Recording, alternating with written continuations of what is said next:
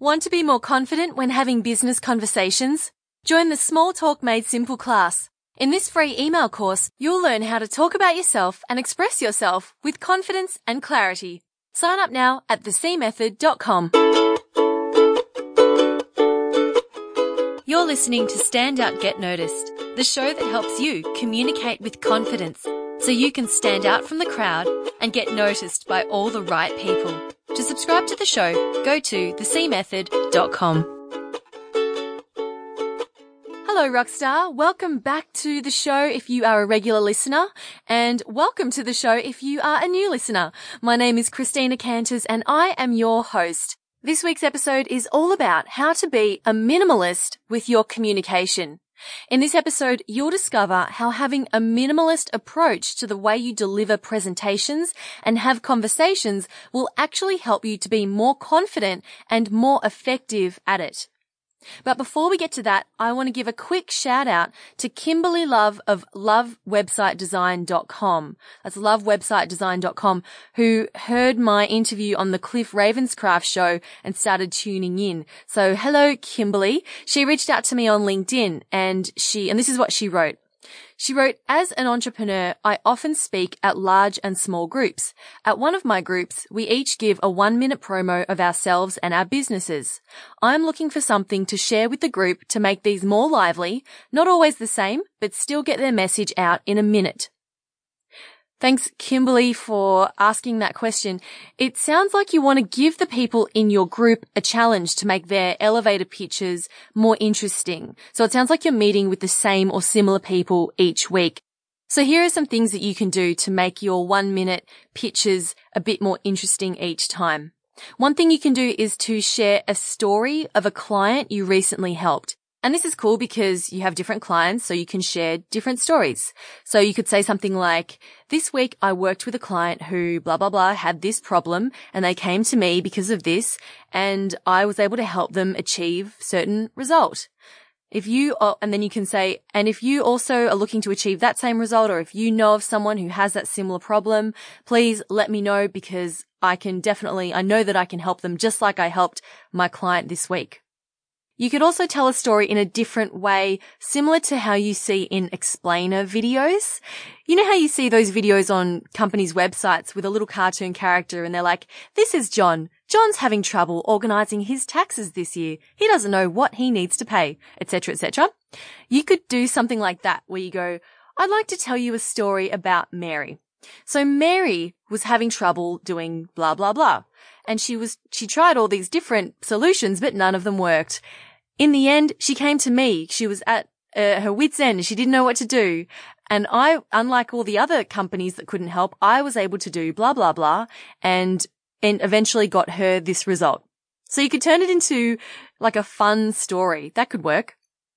Another thing you could do to spice up your elevator pitch is to engage the audience. I like to ask the audience for a show of hands. Um, who likes going to networking events? Show of hands. And what you can do is keep asking questions until you get everyone's hands up. And you can make it kind of funny. You could say, so for example, for me, I could say, hands up if you're here to meet some awesome new people. Hands up if you're here to potentially get some more referrals for your business. Hands up if you're here for the free breakfast. Yeah, I thought so. Well, in the next sixty seconds, I'm going to share with you how I help people to make the most out of networking events like these to help benefit their business. Right? So you, you relate it back to what you do. And another thing you can do, I just thought of this one, is to actually share an actionable tip that they can implement either at that moment or after the meeting or in the next day or two that's going to give them a little win. You know, teach them something. Don't just talk about yourself and what you do. Say, hey, here's something that can help you in the next week. I want you to implement this. And then that's going to demonstrate to them that you know exactly what you're talking about. And they're going to be more likely to pay attention as well. So I hope that helps, Kimberly.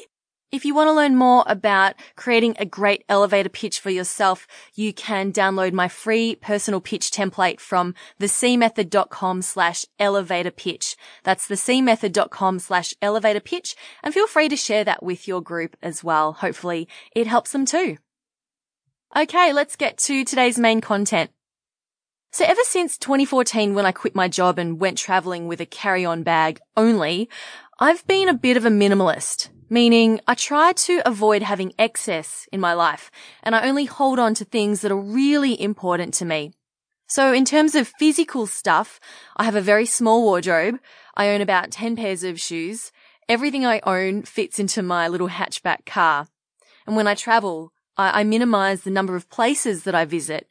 I'd rather spend more time in fewer places. And like I mentioned, I only travel with carry-on bags. I don't check luggage in. On social media, I used to have a three hundred friend limit on Facebook, but that had to change, and I think I'm up to maybe seven hundred now, but I definitely don't add every single person who, who requests me.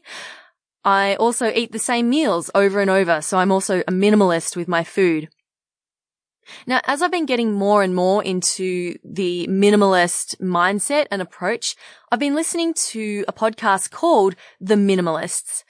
Now, they also have a blog at the minimalists dot com. Personally, I prefer the blog because on the podcast, they a lot of the episodes, they simply read out the essays so from the blog. So I actually prefer the blog. But if you prefer to listen, go to the minimalists dot com and subscribe to the podcast. And after listening to this, I was inspired to do a podcast about having a minimalist approach to speaking, to presenting, to having conversations and building relationships. And why is this important? Why should you bother listening to this?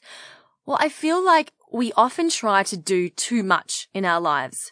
To prove that we know stuff and things, we cram as much information into a presentation as possible, which only results in our audience taking in not much at all.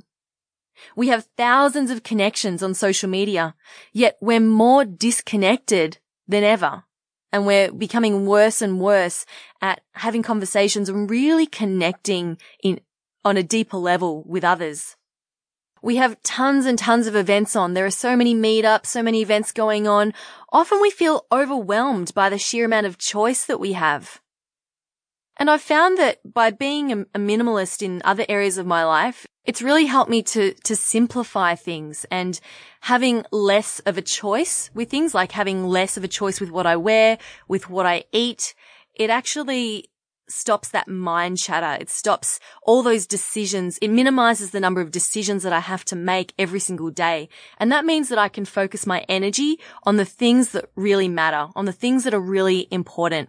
So similarly, if you have a minimalist approach to the way that you communicate and present and have conversations, this will actually make it easier for you. It'll be less stressful for you because you have to make fewer decisions. You don't have to focus your attention on multiple things at once. You just focus on one thing. It'll make things easier for you to remember what you need to say. And also, very importantly, the other person who you're speaking to, your audience, they will be more likely to take in what you're saying. They'll absorb what you're saying and they'll connect with you better. So if you can implement what I share with you today, you'll be able to build more meaningful relationships with people. You'll be less stressed when you're presenting, and you'll be much clearer in the way that you express yourself. Sound good? All right, let's get to it. Today I'm going to share with you five, only five, ways that you can have a minimalist approach to the way that you communicate. All right, number one, pick your one thing. So this relates to when you're public speaking, you know, when you're delivering a presentation. When you're asked to present, and you're trying to come up with all the content to write, firstly, I want you to think about, what is the one thing that you want your audience to take away? What is the one key message? If your audience walked away only remembering one thing from your presentation, what would it be? Now, you might have a million ideas running around in your head, but I want you to pick one. And by being minimalist with this, just picking one thing, this is going to help you to, to figure out what the rest of your content will be, because the rest of your content then needs to relate back to that one key takeaway. And if it doesn't, then you get rid of it. Use it for another presentation. I do the same thing every time I interview someone for the podcast or I create a solo show for the podcast. I always have one goal. And my one goal or my one takeaway for this episode is to make every form of communication count. So by being, so it's not about, oh, you need to be minimalist. It's about, okay, whenever I communicate, is this, does this bit of communication count? Or is it just waffle? Okay. So that's the one thing that I want you to take away from this podcast today. So that's the first thing. Pick your one thing. The second point is to pick three to five, maybe seven maximum points to share. Again, this is when you're presenting, or let's say someone asks you a question that requires a bit of a detailed response. Pick three to five things. Don't try to tell them everything. It's impossible to do this. Plus, our brains are incapable of absorbing that much information. When you say to an audience, I'm going to share with you three things today that you need to remember, or if someone asks you a question and you say, well, there's a lot to know, but I'm going to share with you the three most important things. To them, that's going, ah, okay, I only have to remember three things.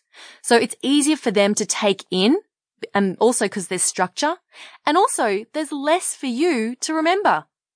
When you say to an audience, I'm going to share with you three things today, in your head you're going, I only have to share three things. If you don't have any structure, and if you want to share twenty things, it's going to take you a very long time to get through those twenty things, and it's going to be very hard for you to remember those twenty things. So be minimalist in what you choose to share.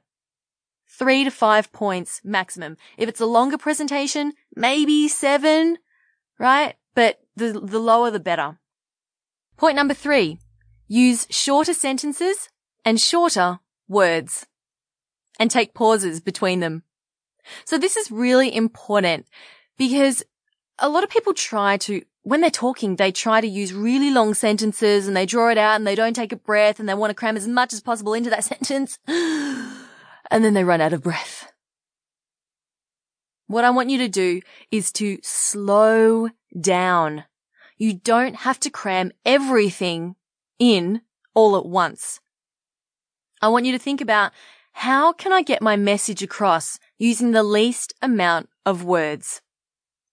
When you shorten your sentences, again, it's easier for your audience to take in what you're saying. And when you pause in between, that then allows what you've just said to sink in. I have a friend who speaks very slowly, but very deliberately. And it's crazy. Whenever he opens his mouth, I can't help but be silent because I assume that whatever he's about to say is going to be nothing short of profound, because he makes every word he says impactful. He doesn't just waffle on.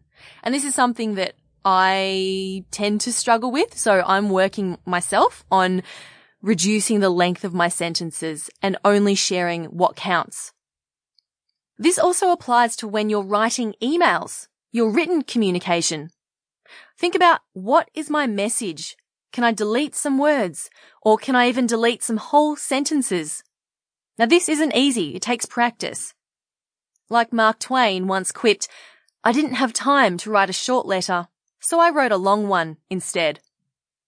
People will appreciate if you can write really succinctly, because it takes less time for them to read. You get your message across quicker. You're more direct, right? And as a result, you'll be more effective. Point number four. Oh, I just realized that I have six points here. Hmm, breaking my own rules, but that's okay. Point number four, listen more and speak less. So you can be minimalist when having conversations just with the amount that you actually speak. And to do this, you simply ask more questions. You'll be a much more effective communicator when you listen fully. So say your bit and then ask a question and then shut up. Even if you get excited, avoid interrupting and going, oh, that's cool. Yeah, I also did that. No, just let them speak, nod along. And when they've finished speaking, ask them another question or then share, oh, that's really cool. I also did this. Did you also find blah, blah, blah? Ask another question. The fifth thing I'm going to share with you about being a minimalist with the way that you communicate is to have one conversation at a time. Now, if you're at an event, well, in, or even in day-to-day life, really, you're better off having fewer better quality conversations than a bunch of surface level conversations where you don't really get to go deep with someone. So you know how I bang on about how great it is to be able to make small talk? Well, small talk's important because that's how you get to have a deeper, more meaningful conversation.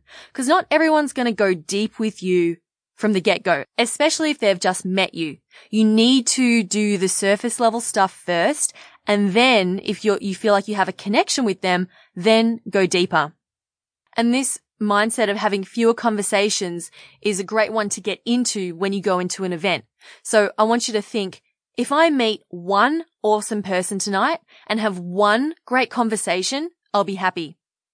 So that's instead of thinking, I need to meet as many people as I can and get as many LinkedIn connections as I can and throw my business card as, as, as many potential clients as I can, right? Focus on having one conversation with one person. And when you're having that one conversation, be fully present. Don't glance around the room looking to see what other people are around. Don't sneak looks at your phone every time it pings at you.